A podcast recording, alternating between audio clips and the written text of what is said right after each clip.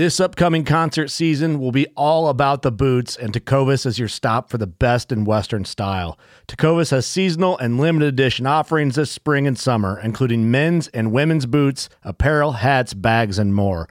All Tecovas boots are made by hand in a time honored tradition with timeless styles that are always on trend. And Tecovas has first wear comfort with little to no break in period. It's hard to find this level of comfort paired with this level of style.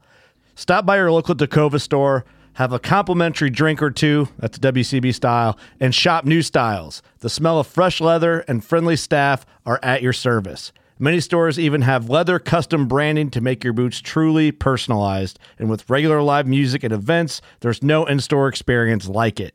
If you can't make it into a store, just visit tecovas.com. That's T E C O V A S.com. They offer free shipping on all boots, as well as free returns and exchanges, and ship right to your door. Go to tecovas.com and find your new favorite pair of boots today. Knives, machetes, saws, and shears, multi tools, shovels, swords, axes, spears, hatchets, and tomahawks. If it cuts, snips, slices, or chops, Midway USA has it. Find great gift ideas in our huge selection of pocket knives and other everyday carry folding knives. Make a statement or create a family legacy with one of our top of the line hunting knives. We've got a great selection of manual and electric sharpeners too. For just about everything for the outdoors, check out midwayusa.com.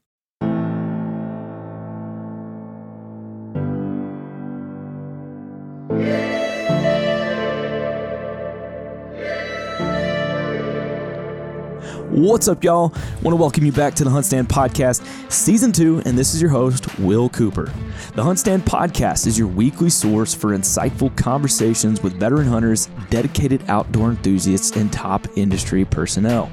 I'm going to have guests on here who are true experts in their field, delving into the captivating world of our industry and the great outdoors.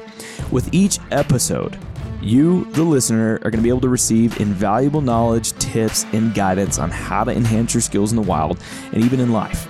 So, tune in weekly to be entertained, informed, and driven to reach new heights. So, what does that mean? That means you need to make sure that you do whatever you got to do to make sure that you get notifications weekly whenever I put a new HuntStand podcast up because you're not going to want to miss out on the guests and people that I bring on here to bring all this to you. The HuntStand podcast is brought to you by Yamaha and its full line of class defining, adventure seeking motorcycles, ATVs, and side by side vehicles. The HuntStand podcast is also brought to you by Springfield Armory and their Model 2020 Waypoint rifles. HuntStand podcast, season two. Buckle up, it's going to be a good ride. Let's go. What's going on, everybody? It's your host, Will, coming back for a new episode of the HuntStand podcast. On today's episode, we are continuing the Wildest Hunt Stories series, and today we are bringing on a friend of mine, and her name is Lindsay Persico.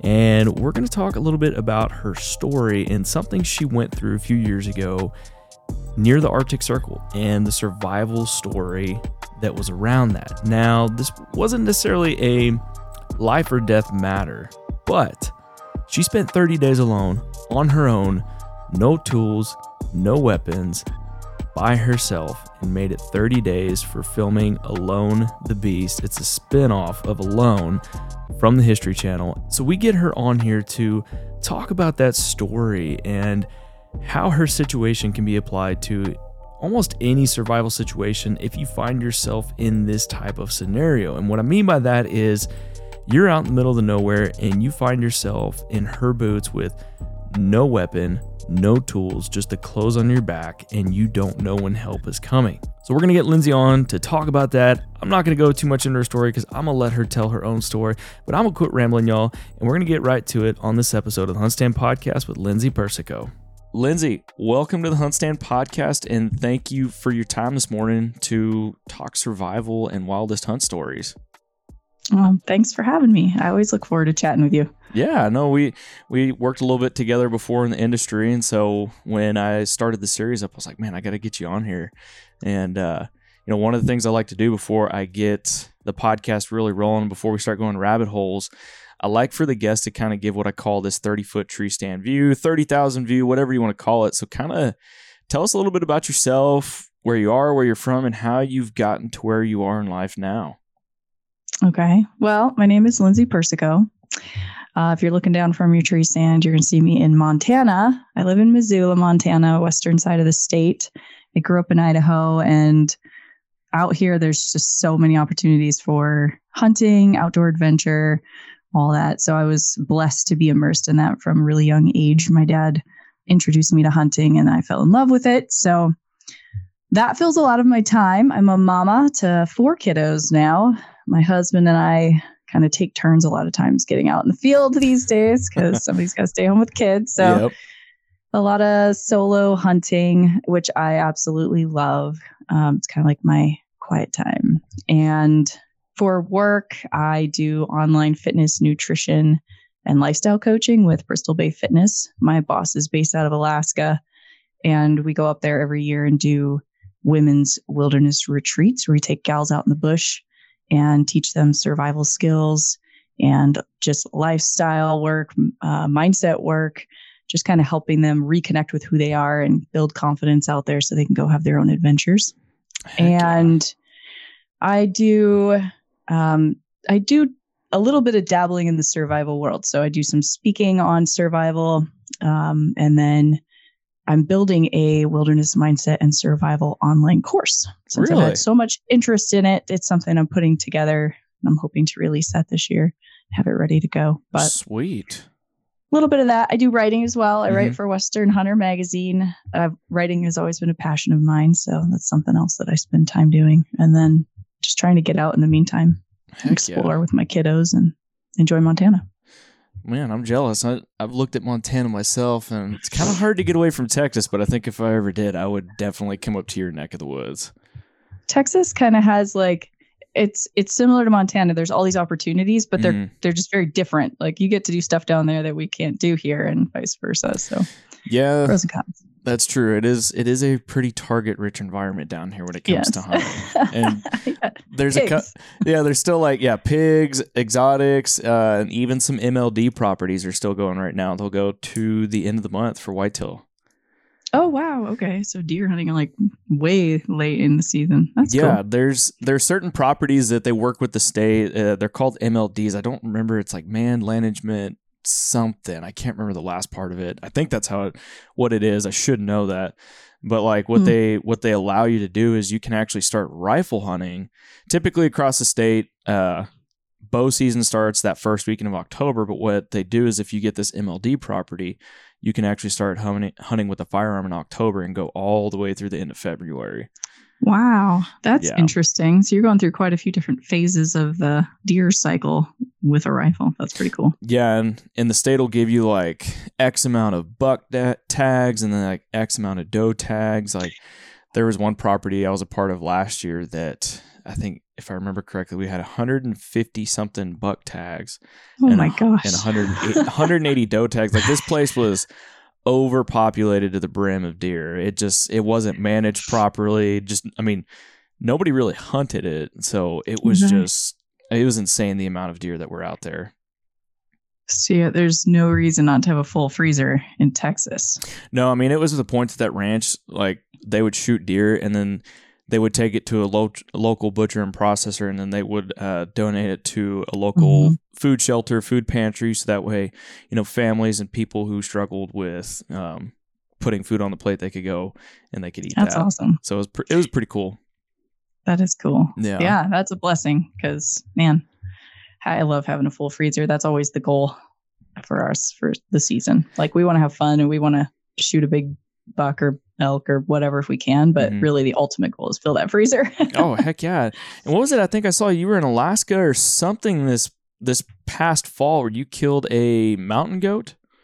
That was here in Montana. I Really? drew, yeah, I uh, less than 1% odds to draw a mountain goat tag in the Gallatin Range down um, over by Bozeman. And Mhm. yeah, I got to fill a mountain goat tag. It was amazing. It was something I've been putting in for forever. And it's really hard to draw. So it was this big blessing, big surprise, but Dang. super fun. Tell me about the hunt. I mean, how how'd it go? I mean, obviously you were successful. Is that the head I see behind you there? Oh, yes, right there. Heck yeah. Um, I've got the hide getting tanned uh, at the taxidermist right now, and I Mhm. wanted to have the head in the meantime. So, yeah, I hung that up. Um, it was actually, it was a really cool experience, and we did a lot of scouting ahead of time because I wanted to be successful. It's such a hard thing to draw. I was like, this is a really important hunt. I want to put a lot of time in and prepare, and I'm glad that I did because we knew where to go, and I tagged out at like eight o'clock in the morning on opening morning. Wow. But that was almost kind of a bummer in a way because I was like, man, I want this. Se- the season goes clear into November and it starts in September, and uh, it gets snowed out up in there. Mhm. Probably really can only hunt realistically more of September and October, but I kind of wanted it to last a little longer. but at the same time, I was glad to fill the tag. Um, it was a really grueling physical hunt. It's very high elevation, a lot of long way to hike, really heavy packs. It was a pretty brutal trip, but it just made it all the more sweet Dang. when it was done. Yeah, bittersweet getting it done, but on the first morning. Man, Right. I think everybody wishes it would probably happen like that though, especially when they get to like day six, day seven of a hunt. yeah. So Yeah, I knew that, you know, I was I was so grateful. It was Mhm. such a blessed feeling to be able to notch that tag right off the bat and not have to stress it. But at the same time, I was like, it can't be over yet. did you film it all or was it just uh personal? Just a little bit. We did a little bit of stuff. We put a small video together. It's on YouTube somewhere. Sweet. Not a ton, but yeah, we got the we got the shot and there was three different billies that we could have went after that morning Mhm. and two of them were up on some cliffs where logistically I was looking at it I'm like I think I could make it happen but it was going to be so sketch and if the if it didn't just drop even if it did drop it could have rolled and then plummeted off like a couple hundred foot cliff Damn. um and I'm like yeah I don't want that to happen so we decided to go after this one which was way down the valley and see if we could intersect it we couldn't tell how good it was from where we spotted him we had Mhm. to get closer and I think he was comparable to the other two. He was not like he's just a good uh, representation of a mature Billy. He's not like a giant Billy or anything, but Yeah. he's he's a decent Billy, and so I was I was pleased with him. Heck yeah, that's awesome. Well, congrats on doing that. Thank you. Yeah, so I want to before we get into this, I kind of want to. You mentioned earlier that you will be doing some courses, online courses for survival. But talk to us a little bit about these women retreats that you do with Bristol Bay Fitness. They are so cool. So our first first uh, go at it was last year. We did three different retreats. So we had ten women in each retreat. So thirty different women came up and basically they fly into Anchorage and then down to King Salmon where uh, Bristol Bay Fitness is located. Mhm. And then from there we all pack into small little cubs and fly out to actual wilderness area and get dropped off. There's no there's no way in or out except for by plane um, to this small lake that we went to and stay out there for about five days. We teach them everything from the ground up. So even from building their tent, you know, getting their tent spot set up, getting their tent set up, setting up bear fences, and then we do archery skills and survival skills. And we took them on a big hike and um, talked a lot about mindset and just tried to help them build confidence because a lot of women struggle with confidence in wild places by Yeah. themselves, especially. Um, and a lot of it just comes from a lack of experience or doing something on their own. A lot of times, some of those basic skills have been done for them, and giving them an opportunity in a low stress environment, low pressure environment to get some of that experience and spend time on it themselves just helps to build that confidence. And it was really cool. A lot of neat connections made, still Mhm. friends with a lot of the gals that came up there. And yeah, it was really awesome. Yeah, um, uh, I know Jessica Byers. Uh, uh, Mhm. you, you know her as Follow Her Arrow, and I saw that Yeah. she did that with you this past year because I saw that she was doing this. I'm like, oh, what's she doing? Then I see you in the background. I'm like, oh wait, I know both of those girls. yeah, it was so much fun. She's such a blast. yeah, we had a great time up there and it was really neat to get to spend time with her and get to know her a lot of people i had never heard of never met before and then some people that i'd seen online or maybe met at a show or something and they came up and yeah just a neat group of people it's interesting like girls it's hard to find women that love these things mm-hmm. because they're out there, but we're kind of few and far between. It's def- definitely not the majority of women who want to go and do something like that. Yeah. And so it kind of like put a beacon out to the world of, hey, you gals out there, we know you exist. Where are you? Let's get together. And and then we all converged and it was like, oh, we had the same types of childhoods growing up as tomboys. And it was really cool to just have us all together and realize how much we had in common and we're not alone. That's pretty freaking neat. sweet. Well, so tell me like if a if a girl out there wants to do this, uh does she need to have the bare minimum of equipment? Does she have to have any experience being a bow hunter or can it can just can it be somebody who's completely a greenhorn to go do this? When we put out the information as kind of what to expect, it was like, Mhm. you know, there's going to be a pretty good hike involved. So we did a hike that was about 10 miles and it was in the tundra and quite a good distance. And tundra walking is tough. It's it's not the same as hiking on a trail somewhere. Um, so the ability, the physical ability to be able to do that was kind of the only prerequisite. Um, everything else is pretty much provided. We had all of the tents and the sleeping bags and pads and all that kind of gear. We provided all the food. Um, they basically just had to show up. They needed a good pair of boots, Yeah. you know, that kind of a basic gear. Some rain gear was something they needed to bring, hmm um, and we used a lot of rain in Alaska. Oh yeah. Uh, but outside of that, experience wise, no, just an open openness to experiencing new things and pushing themselves outside of their comfort zone. We thought that everybody that was coming had some experience, but we actually found out while we were out there that two of the gals, a, a mom and a daughter that came, it was so cool. They had never even been camping before. And Really? this was their first, yeah, their first experience camping, which it's a pretty uh it's a quick immersion experience to go out into the bush and just camp like that for the first time. And they had a blast. They did great. It was awesome. We had a That's good time. awesome. Heck yeah. Well, sweet. Well, I'm thinking I might have to get my wife to go do that one day. But uh be fun. well, let's talk about uh something that you've done in the past and you were on a television show called Alone the Mm-hmm. Beast, correct? Correct. It was a spin-off of the Alone show from the same producers on the History Channel. And they uh, wanted to try something a little bit different. So they put us out in teams of three Okay. and didn't give us any gear. Like the usual Alone show, you get to pick 10 items. hmm could be you know a saw maybe some paracord a knife a tarp that kind of thing and Yeah. for us we just had to go out with the clothes on our back no tools and they gave us a dead animal to use as food but with no tools to butcher it so and your goal was to last 30 days How long ago did you do this? oh geez this would have been the fall of 2019 right It- before covid hit oh, and where it was in Alaska? No, it was up by the Arctic Circle on Great Slave Lake in the Northwest Territories. Shoot. So It was really cool up there. Okay. So what what I want to do is I know this is this isn't necessarily a wildest hunting story, but I think that there is a survival scenario situation here that a lot of our listeners can take and apply this because you know a lot of hunters go and might do an over the counter caribou tag up in Alaska or they may try and do some it may not necessarily be in Alaska but uh you know they could potentially find themselves in a situation where they might get separated from their camp. They may lose a pack. They may not have any tools. And you know similarly you're in a situation but you're doing this for a television show. So kind of run us through you got an animal no tools. Like you didn't even have a knife or anything did you? No. just bare just bare hand bare knuckle all you got are your fists. Mhm.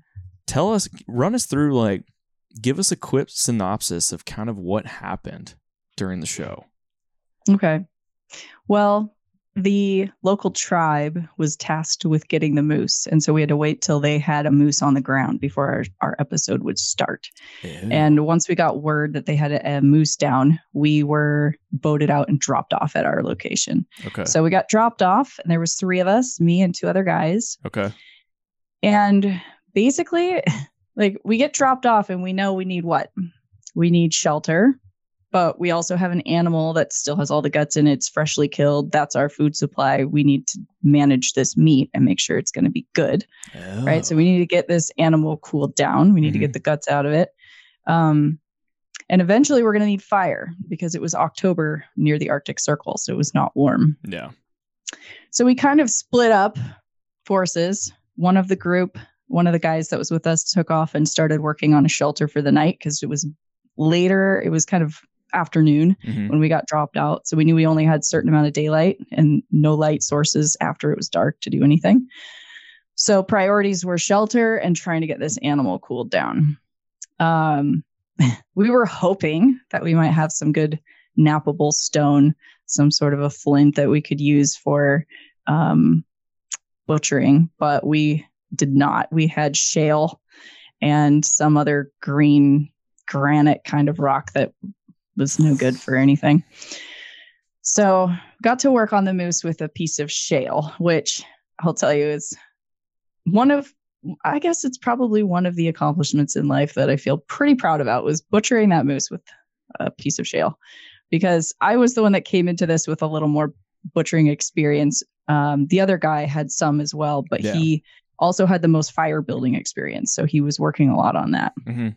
task. So I was pretty much working on the moose and it took a really long time to get through a really thick moose hide, make any progress with that, but one little bit at a time, I was able to get it opened up to where I could get the guts out before we went to bed and we lost our daylight. So first night I got the guts out, just propped it open to try to get it to cool. And then as soon as the sun came up the next day, it was about getting the skin off, getting the quarters off, getting them cached. So predators wouldn't eat them and we had access to them to try to start preserving some of the meat later. Yeah. Um, from day one, one of the guys was starting to get sick. And I think Already. he was, yeah, he was a little out of his element. So he was from the warmer parts of Nevada Mhm.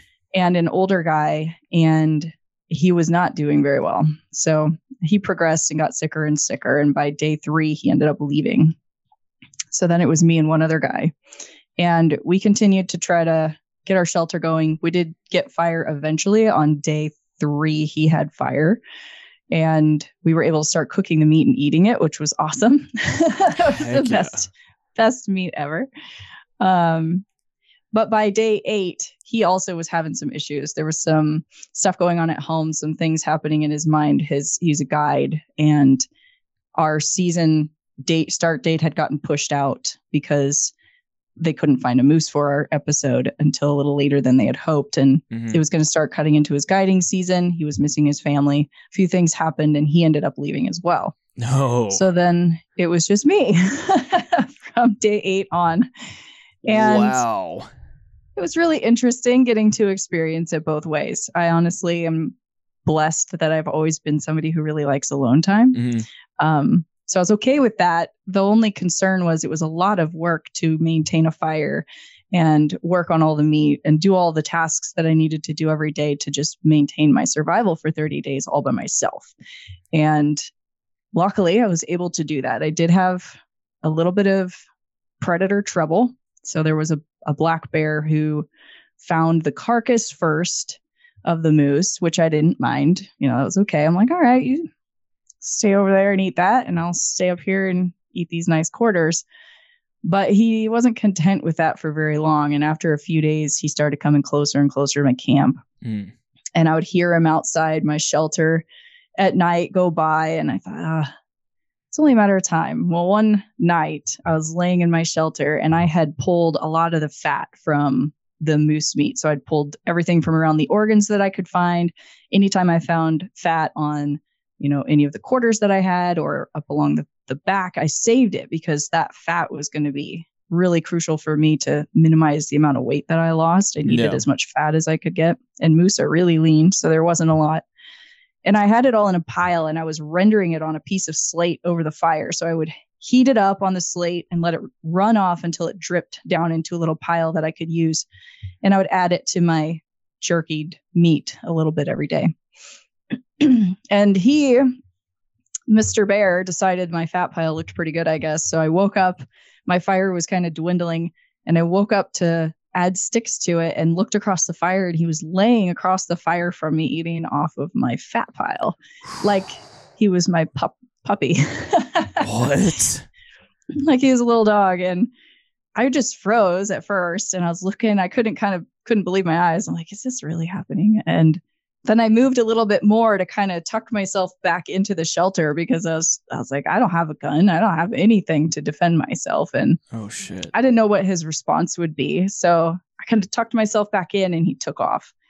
And at that point, I started to realize that this wasn't safe in that sense anymore. Like if he was getting that confident that he could sit across from me, he knew I was there Yeah. and just eat off the fat pile. He wasn't scared of me. He wasn't Mm. intimidated by me. And if he decided that this meat was his, um, I might have a fight on my hands that I couldn't handle because I didn't have any weapons. So I ended up packing up my camp and all the meat that I had dried at that point, which was enough to get me th- barely get me through for the rest of the month, and moved my camp a couple miles away and set up there. And af- after that, I didn't have any problem with him. How big of a bear was he?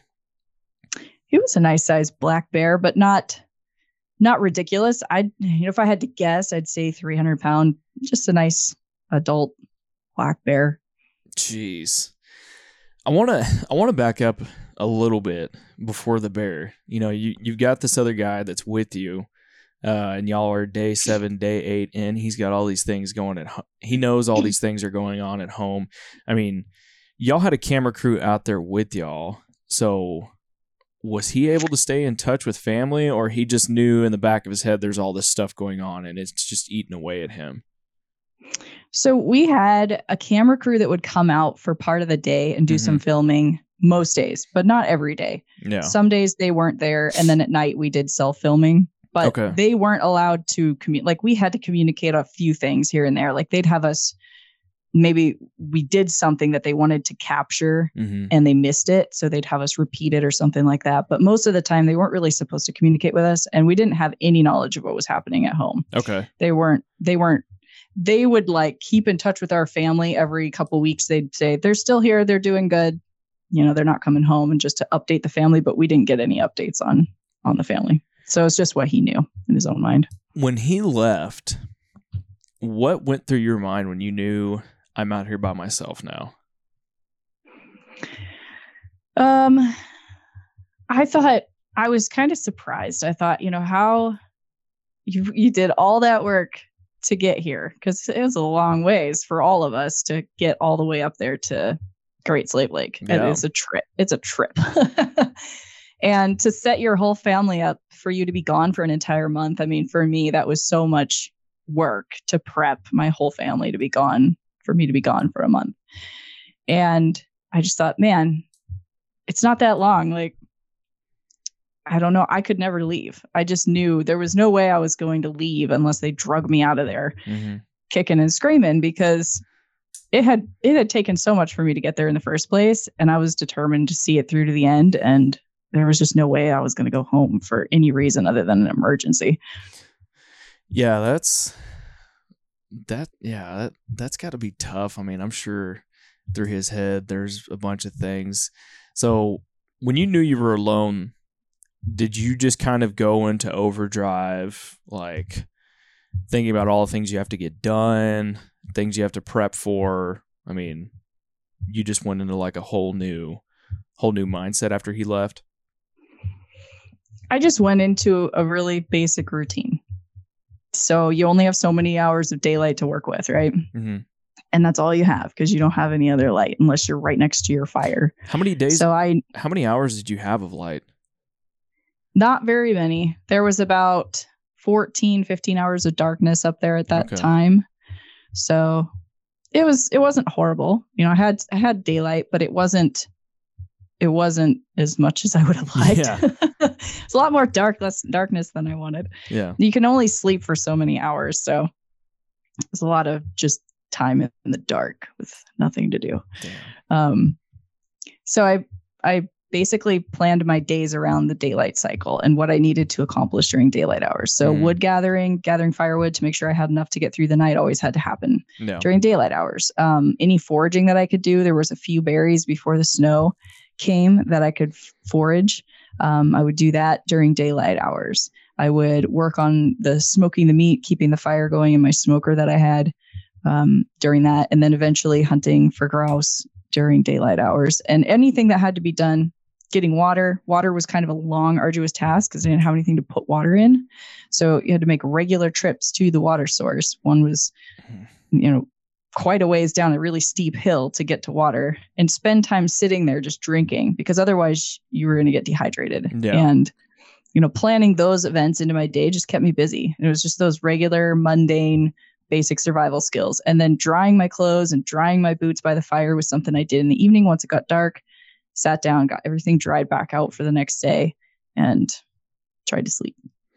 So, if somebody were to find themselves in a situation where they were by themselves, uh, they get separated from their camp, whether they're hunting or they're camping, and they get separated and they have none of their gear, you would say shelter, water, and food are the necessities you need to cover, right?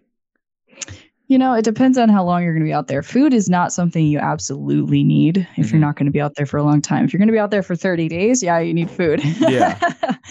um, and it really depends upon the situation you're in, right? What is going to be important? Because every location is different. Every situation is so different. The weather where you are, it, you know, all those things have to be taken into consideration. Mhm. Um, fire, if you're in a cold environment, fire is almost always number one because eventually you lose that dexterity you need for fine motor skills. And building a fire, even with really good materials, is a, is a fine motor skill. It's something that you need to be able to do with full function of your hands. And keeping that in mind in a cold environment is important. Always, always, always have something with you to start a fire. Yeah. Don't rely on natural methods, even if you're really good at them. Yeah. it's not, it's not worth it. But yeah, shelter if it's a cold, windy, wet environment, it's going to be key. Um, and then water. Water's huge. So for the guy that guy or girl that's hunting, they're with their group and you know, things get crazy, you get on some animals. Uh, I think sometimes people separate a little bit thinking they can uh, try to make a play on a big bull or a big deer or something and say there's a fall, lose a pack, lose all your gear, uh, and you don't know how long you're going to be out there. Fire first and foremost. hmm Especially if you're in a cold environment. Yeah. definitely. Fire is really good for a lot of things. Fire is good for warmth. It's good for drying out cold and wet gear. It's Mhm. good for keeping predators away, usually. It's good for um, morale. There's something about a fire that helps you feel better. I think Yeah. it's in, just ingrained in our psyche from way back when. Um, it's good for boiling water. It's good for cooking food. There's tons of benefits that come from having a fire. So if you're in an environment where it makes sense, because you know if you're in if you're in September um, archery woods in Montana, you probably maybe don't want to build a fire. it's dry. You know, wildfires are a for real thing over here in the Mhm. West in the fall, and you know it might not make sense in some situations, but in a lot of situations, a fire can be a really beneficial thing to have. It can also be a great way to signal to other people where you are. Right. Smoke is helpful. big time. How were you start like when you had to move your camp after you have this situation with this black bear staring across a fire at you in the middle of the night? How were you starting your fires? You know, you're in a wet, cold environment up close to the Arctic Circle. Like, what were you using to get a fire started when you had no tools on you? This was Zane's specialty. One of the one guy that stayed with me for eight days. Mm-hmm. He got our fire started with a. it- it's an interesting twist on a bow drill. So if you've seen a bow drill technique before, Mhm. basically you use a stick and a another longer stick that you create a bow with a string. But we didn't have string, right? So we cut a strip of the moose's hide, and he used a technique where you hold the spindle piece of wood that's used to spin and create that friction and create that ember um, with a bearing block, which is kind of like a protective block that you put between you and the spindle because it gets hot on both ends as it spins. He put that bearing block in his mouth and he held the spindle against his bottom board with the pressure of his head. And then he used the hide from the moose, the strip of hide, tight around that to spin it. And it was a technique that I'd never seen before. I've seen a lot of bow drill techniques or hand drill techniques, but that was a totally new technique for me to see. And it was incredibly difficult, but something he could do by himself, which was mm-hmm. really cool. And it took him about seven hours to get that first fire. It's not a good environment up there for no. any kind of a natural fire. The wood that grows there grows incredibly slow. And what you're relying on for your ember is the soft ring in the fibers of the woods. You have your your rings of wood are a hard ring and a Mhm. soft ring. And that soft ring is where you get the fine powder dust that creates the ember in a friction fire. When they're really tight together because they grow super slowly, you hardly have any of that to work with. So it's incredibly difficult to get an ember. So keeping the fire going was my number one priority. And that's I I don't think I could have gotten a fire started. It would have taken me so long to get a fire started out there. I knew bow drill techniques, um, but I didn't have string. And without string, it's way difficult. The the hide of the moose was not the ideal thing to use for a bow drill. It worked, but it wasn't as good as some of these different things people use, like paracord or natural fibers or things like that. But in a survival situation, it worked for y'all. It worked, but that's why I my survival teachings and techniques are all about preparation and prevention because you don't want to be in that situation. No. You don't want to be someplace relying on a piece of wood and a moose's hide to keep you from going into hypothermia. You don't want that. So Mm-mm. Prevent it, prepare ahead, plan ahead, make sure that you don't end up in that situation because nobody really wants to be there. no. So how did you move this fire so you didn't have to spend seven hours doing what he did? I used a old technique from the natives where they take I had a piece of birch wood that was kind of rotten. It was like a punky piece of wood Mm-hmm. and I just cut, kind of bore out a little hole in that with a rock. And then I pulled a pretty good size ember out of the fire and used a piece of chaga. I don't know if you know what chaga is No. there's a couple different things that you can use as what they call coal extenders. So it keeps your coal longer. Um, horsehoof fungus is one. You can see them growing on the sides of trees. They kind of look like a horse's hoof sitting there. You've Okay. probably seen them before. Um, and chaga is another one, and it it can be used for a lot of different things. It has medicinal purposes, but it's also a really good coal extender. So you light the piece of chaga with your ember and get it smoldering, and it just sits there and smolders. And then you place, I placed that with the ember into the birch and covered it up with a piece of bark, and I carried it to my next place. And every once in a while, I'd stop and open it up and blow on it a little bit just to get that ember burning really good again and keep Mhm. that flame hot. And then I'd cover it back up. And once I got there, I opened it up. I built myself a little nest of grasses and twigs and everything I needed to get a base of a fire going again. And then I put that over top of that ember and blew on it. It took me a really, really, really long time to get that to light and ignite again. And I finally got my fire right before dark in that new spot. And I didn't have a shelter built, I didn't have anything set up. And I just pulled that moose hide over top of myself on a bough bed that I made and went to sleep. And it was a pretty rough night, but I had a fire. had fire. Jeez. So, but you were away from the predator. I was. I didn't have to worry about that anymore. He had everything he wanted there. I took a very small amount of already dried meat that I had with me, and he didn't need me anymore. Damn. Did you ever deal with any other bears or did you ever run into any kind of coyote or fox or were there any wolves up there that you had to deal with? There were were wolves there, but I luckily didn't have any coming into my camp. Um, I had a marten that was trying to steal my dried meat. So I had it like on sticks strung up and I'd hung it up in a tree um, just across from my shelter. And I woke Mhm. up one morning and I looked up and he's in the tree and he's got a hold of it and he's trying to drag it out of the tree. Oh crap. and I was like, uh uh I ran him off and I grabbed that and I put it under my boughs in my bough bed and I slept on it from that point on because I was like, I'm not losing my my meat. That's all I have. How did you mentally continue pushing through to stay out there for that long? I mean, I know you kind of talked about, you know, you've made this trip, they're going to have to drag you out kicking and screaming out of there, but in your mind, how did you keep going?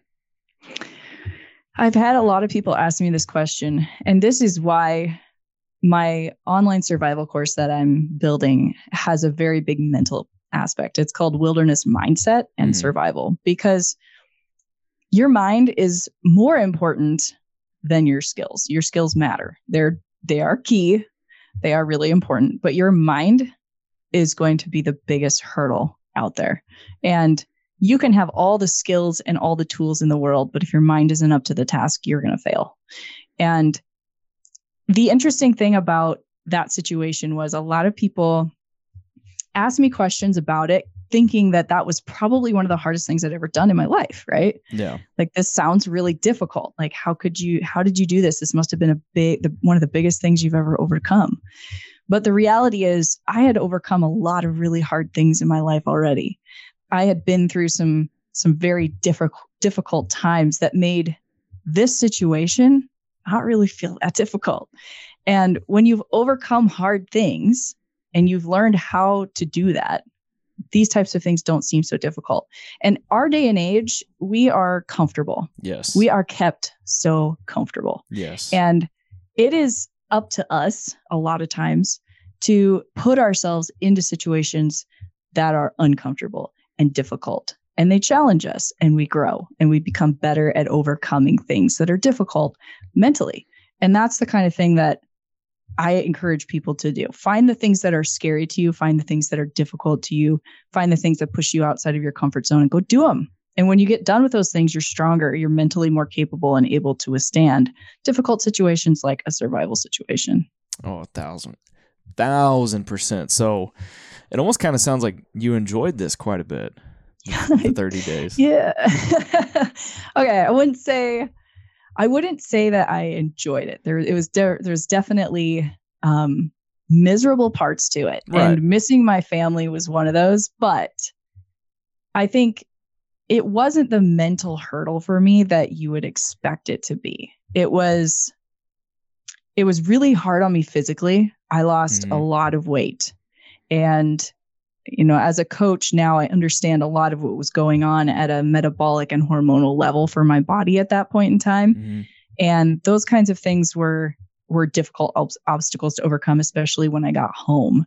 Um, and then there was the mental aspect of it when I got home that was difficult. There, it was it was a transition to come from such a basic primal place where your mind it kind of it seems like a dumbing down, but it's really not a dumbing down. It's just a different, it's actually a healthier place, I think. A slower Where- pace. Yeah, you're focused on basic survival mm-hmm. needs. You don't have the noise of the world around you happening. And it was actually really good for my mind. It was really good for my brain. And getting thrown back into now was a shock for my system. And it took me a little while to catch up and be able to function in this environment. It's really not what we're designed for. Yeah. Um, and that transition itself had some some difficulty to it. Yeah, but just like the overstimulation from just like coming back and Mhm. being on some type of schedule with family and, you know, electronic devices, vehicles, all of that. You're I was so in tune with nature Mhm. because my cycle was very tied to the natural cycle, which is what we're designed for. Yeah. You know, I got up when the sun got up and I worked hard during that time outside in the elements. My body was adjusting to natural temperatures like it's supposed to. My diet wasn't ideal, but I was eating extremely clean food. Um, sun goes down, I go to bed, everything slows down, I get good sleep.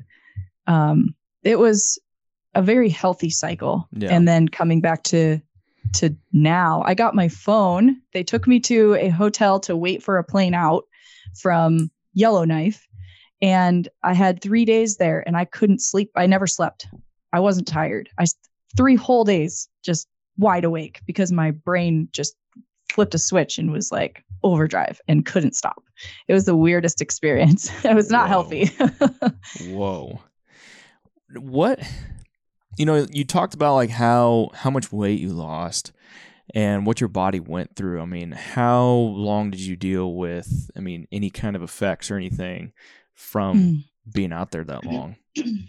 Actually, I would say about a year. Really? So I know, and it doesn't seem like it should be that way, but hmm the initial the initial change is just a digestive one. So it had to go through quite a bit of a process, um, eating a really specific diet to get my body able to process and digest food normally again. So I had to ease it into that because it wasn't used to it. it hadn't been processing much at all Really? and and very basic foods basically meat and berries was all i had and small amounts of it so to get my body used to processing what we are used to eating took a while really? and then after that i had i had lost so much weight it really had my body in survival mode so as soon as i started eating again it was like i couldn't get enough it was that whole now that you have food you better stock up because you don't know when you're going to be starving again yeah. and so going through that whole process of stocking back up, finally getting my body to the point where it realized it was okay and it didn't need to stock back up and save everything because I wasn't going back into this survival mode. Um, took I feel like it took a year before I could really just look at food and and have food affect my body the way that it did before I went. Jeez, I I didn't think about the whole digestive part of it. You know, just going from clean food back to you know like clean pure food from the wild to like you said like what we do like the food that we eat now. I, d- I did not think about that aspect of it. Well, and no salt, you know, minimal fats. It was just basically meat and berries with a Mhm. little bit of natural rendered fat on the side. you know, that's a that's a really simple diet and the digestive tract doesn't we don't usually eat like that. We're used Mm-mm. to processing large amounts of food that's very processed and yeah, it's just a, it's a whole different thing. Jeez, that's that's insane. So you get back and you know just getting through that, I, I can't imagine. Like, I think the biggest part for me, just kind of hearing you talk about it, uh, you know, aside from the diet, and the digestive part of it, is just like you said, like you your mind goes from that place of being almost in a calm state of mind Mhm. right? Like, because you're just like you said, it's not a dumbing down; it's just a bare necessities, and you're focused on survival, and then you know just getting back to this, you know, what I'm looking at right now on my desk. Like, I, God, I, I couldn't imagine that. Yeah, it was it was very interesting. I had mm-hmm.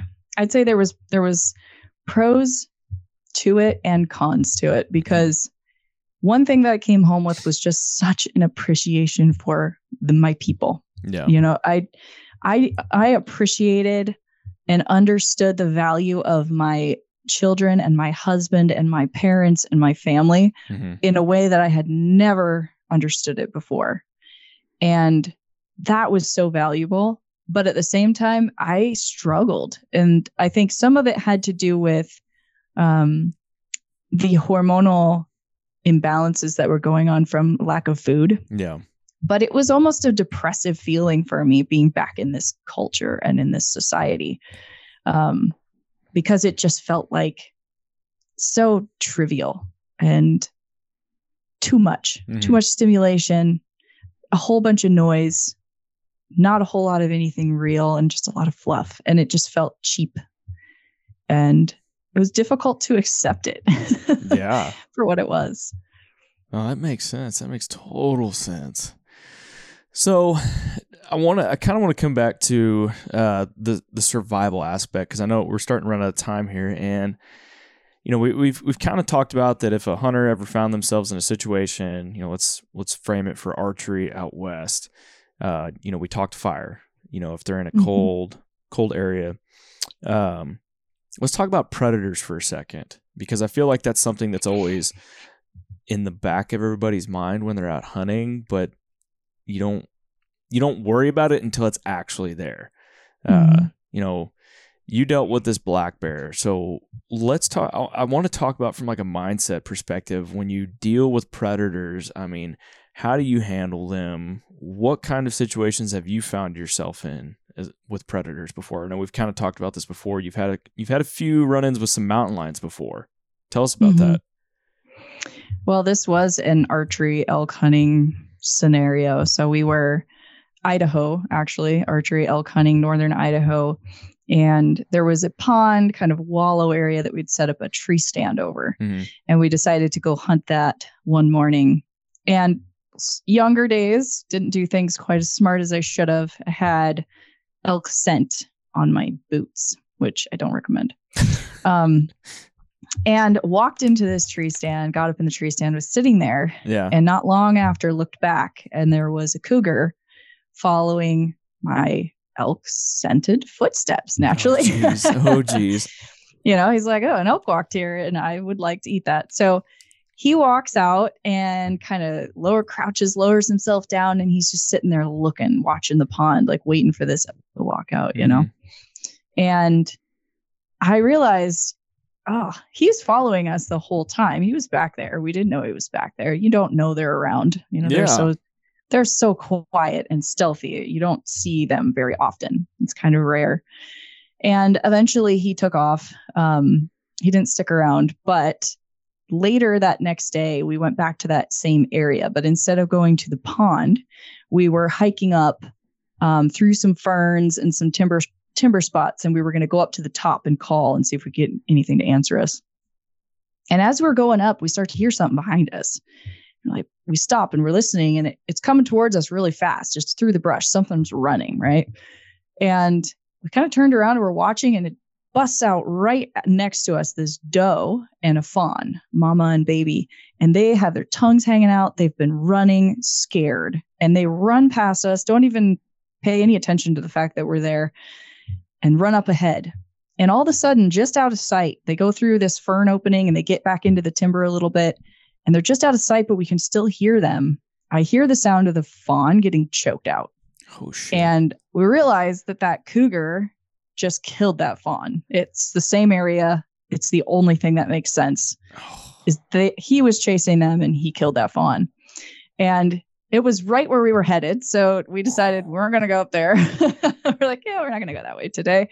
We turned around, went back out, went to a different location. But it was a really good reminder that they're there with us, right? yeah. we are in we are in the same space they are they are there they are around avoiding them is ideal if possible but you're not going to stay out of the woods because of predators so using our minds being prepared having a firearm having bear spray knowing how to use it um, being aware of your surroundings paying close attention to signs and sounds and things that are letting you know that they're in your area uh, and then if you if you have something ahead of you, say you see a, a bear up ahead and you're not out bear hunting, you know, you're just trying to avoid bears at this point, don't go there. go another way. Turn around. Avoid the situation if you possibly can. Like, I wasn't going to keep going ahead into that cougar's area when he had just killed fawn. There's obviously I'm going to go the other way. oh, yeah. Um, so yeah, being prepared for that, being willing to change your plans if needed to avoid a potential situation Mhm. not making yourself um more tasty than you need to by putting elk scent on your feet. You know just being Don't really do that. smart. Yeah. don't do that. Put your food you know if you're camping bear country don't keep food in your tent. Don't keep your toothpaste in your tent. Don't keep anything that smells yummy Mhm. in your tent. You know put your food up. Don't eat in your tent. Um just really using your head and being smart and and creating an environment where you're not that appealing. Most of the time they don't want to have anything to do with you. Yeah. if you don't smell like food and you don't look like food, um, they're going to leave you alone. If you don't get in between a mama and her babies, most of the time they're going to leave you alone. Yeah. Sometimes you just get in a bad situation you couldn't avoid, but a lot of them you can avoid by being smart. Absolutely. You know, speaking on babies, I did a podcast for this series with Fred Eichler not long ago, and he talked about how they were floating down the river in Alaska, and you know they they see these three cubs, and they're just chilling right along the water's edge, and you can actually see it on YouTube and everything, and they're just I floating. it actually. Yeah, and they like they they you know they're just kind of like oh there's bears it's the first bears we've seen and Fred says about that moment all of a sudden this big mama brown bear just comes Mhm. out charges out in the water and you know floating down the rivers like that they're not but maybe a foot or two in depth. And Mm-hmm. he said this bear is just charging at him. And the guy that was with him, he They're in a said, boat. yeah, they're in a boat, and like you know, of course, what are you gonna everybody stops paddling when they see these bears. Like they're not trying to paddle backwards to put the brakes on. It's they're just going right towards them. oh. Mama comes running out, and he said the guy barely had enough time to whip the pistol out, and as he's whipping, I mean, he just shot right in front of her, and she jerked around and went the other way. So they got really freaking lucky on that. hmm Yeah, you hear a lot of those stories where people got really lucky. Yeah. I mean, and yeah, I, I'm I'm pretty sure the pucker factor was high. I mean, I went and hunted Arizona for mule deer, and uh, we were gonna go down this trailhead. This guy comes walking out, and he looks at us. He goes, asks us if we're going back to this certain part of the trail. We're like, yeah, we're going back to this uh, this higher up horse corral that's up off this trail. And he's like, don't go there. Mm. We're like, why? You got some deer back there or something? He goes, no. He goes, there's a dead calf from a cow Oh. up there, and there's a mountain lion eating on it right now. He said, I walked up on it, and this mountain lion just looked at me, and he said, I got pretty lucky. He goes, so you boys do what you want to do, but I would not go back there. And so we didn't for a few days, and we went back probably I think close to the end of the trip, and th- sure enough, there was there's a dead cow carcass up there, and we're like, yeah, we probably he wasn't lying. Yeah, I wouldn't lie. We probably would have found ourselves in a pretty bad situation. So just kind of going back to you were talking about, like if you can do what you can to avoid it, just don't don't deal with them. Well, and you know, there's so are you hunting them? You know, because I love hunting predators, Yeah. right? And so predator hunting is real, and you're going to obviously go put yourself in that those kinds of situations if you're predator hunting. But you're Mhm. you're being smart about it. You're using your head. I came down. I was elk hunting here in Montana um, two years ago, but they were there this year too. They're I know this area pretty well, and I was walking down a really steep ridge to get to the bottom of this drainage, and I looked up, and a mountain lion jumped and then ran down the drainage to the side, and I was like, "Oh, that's weird. You don't usually." You don't usually come up on a cougar. Like yeah, they hear you, see you coming They before come you get up there. on you don't you. usually startle them, you know. Yeah. They startle you. So I was like, that's strange. And I kept walking and then I found a really fresh elk calf kill that he was on. And oh. that's why I was able to sneak up on him. He was burying it actually at the time. So he probably there was noise. He was focused on what he was doing and he didn't see me coming. And I have a cougar tag and I love hunting predators. It's one of my passions. And so you know, obviously I'm going to come back to that place and I'm going to hunt that, but I'm going to do it in a really smart way. I'm going to be really careful about how I come into that situation. I'm going to make sure that I have a tree at my back, something at my back so that I'm not exposing myself. I mean, predators are so cool and I love I love being out there with them and I love the fact that they're there. I Mhm. really like having them around. Um and I don't think we always have to avoid being in a situation where there's a predator, but yeah, just gotta use your head. Just gotta be smart. If you're not hunting them, you don't have a tag for it. You know, there's no reason to go up there where there's you know there's a cougar yeah. and try to do other stuff. Same reason why you moved your camp a couple miles away from that black bear. Yep. So just no reason. yeah, I, I want to go back to Alone the Beast because I uh, I want to know you you finally make it to the 30 days and the crew's coming in to pick you up. What's going through your mind as you know you've done it? Oh, I was so happy. that was one of the best feelings in the world. Um, one, I knew I was going home to my kids, which I missed them so much. And two, it was such an amazing feeling of accomplishment. When I went there, I wanted to show my kids that you can do hard things. I knew it was going to be miserable. Yeah. I was when I when I flew out and I left my family behind to head up there, I was so depressed because I knew that this was going to be a long and grueling and difficult experience. I was not going into it with rose colored glasses. I knew what I was going into. And, but my hope was to be able to return and come back on that plane, knowing that I was bringing with me this confidence in the human ability to hand to my children. It felt like a gift that I was going to be able to bring them. Like, you can do hard things. You can do things that you know are not going to be fun, that you really don't want to do, Mhm. that are pushing you way outside of where you're comfortable. you can decide this is what I'm going to do, and you can go step by step and you can methodically accomplish that hard thing and you can come back and what you bring back that feeling of accomplishment that feeling of confidence in your ability and what you can do and kind of the widening the opening of the world to you that that brings because you realize like wow i i can do more than i thought i could do i can what what can i do that i haven't even considered Yeah. i remember those kind of thoughts going through my mind and i'm like to be able to bring that, that back and walk in and hug my kids and know that they're learning something amazing from this just like i am it was the best feeling it was the best feeling Man, I I can't imagine. I, I'm sure that was just really awesome to walk in the house and have the kiddos there and just run to you.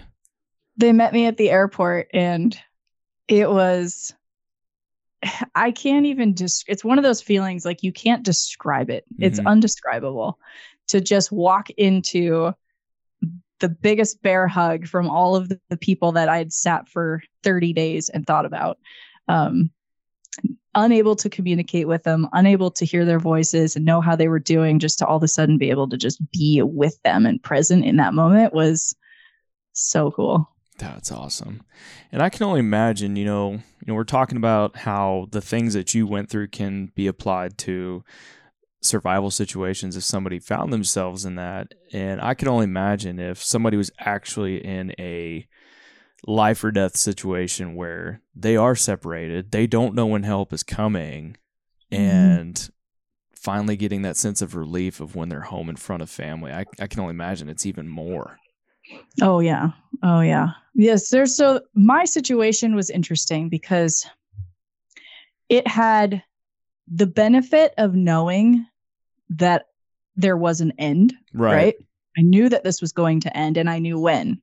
So I had that end point to focus on and get toward move towards. hmm And that's a big big blessing and benefit in a survival situation, right? Yeah. But at the same time, I also had the opportunity I could have left at any moment. At the And push of a button. that. Yeah. At the push of a button, I could be out of here and I could leave. hmm And the mental game that that is, is not really helpful to a survival situation Mm-mm. because when you're actually in a legitimate survival situation and you don't have a button you can push to just leave, you, I feel like it would be easier to really focus on the tasks at hand and what you needed to do to get to tomorrow because you don't know how far you're going, right? Yeah. So you're just focused on survival mode is that. It is what do I need to do in the moment right now to get to the next moment? And that's all you're focused on. And when you're truly in that survival mode because you don't have a button to push to just leave, it's a it's a amazing thing that our nervous systems have and our bodies have and our minds have to be able to put us into this place where it's like, all right, this is my focus. I got to focus on this until it's over. I don't know when that is, but this is where I'm going to go. We're designed to be able to do that, and we're really, really good at it. hmm Um, and in a survival situation, if you have put yourself in uncomfortable situations and you've practiced your ability to respond to difficult things properly instead of reactionary and being a reactor in these situations, um, your body's on your side and your mind is on your side. And they want to help you get through this step by step until the end. And if you've prepared well and you've planned ahead, it shouldn't be a very long time. There's really no reason for it to have to be an extremely long time. If you're thinking ahead and preparing ahead, you can set yourself up for success in those situations.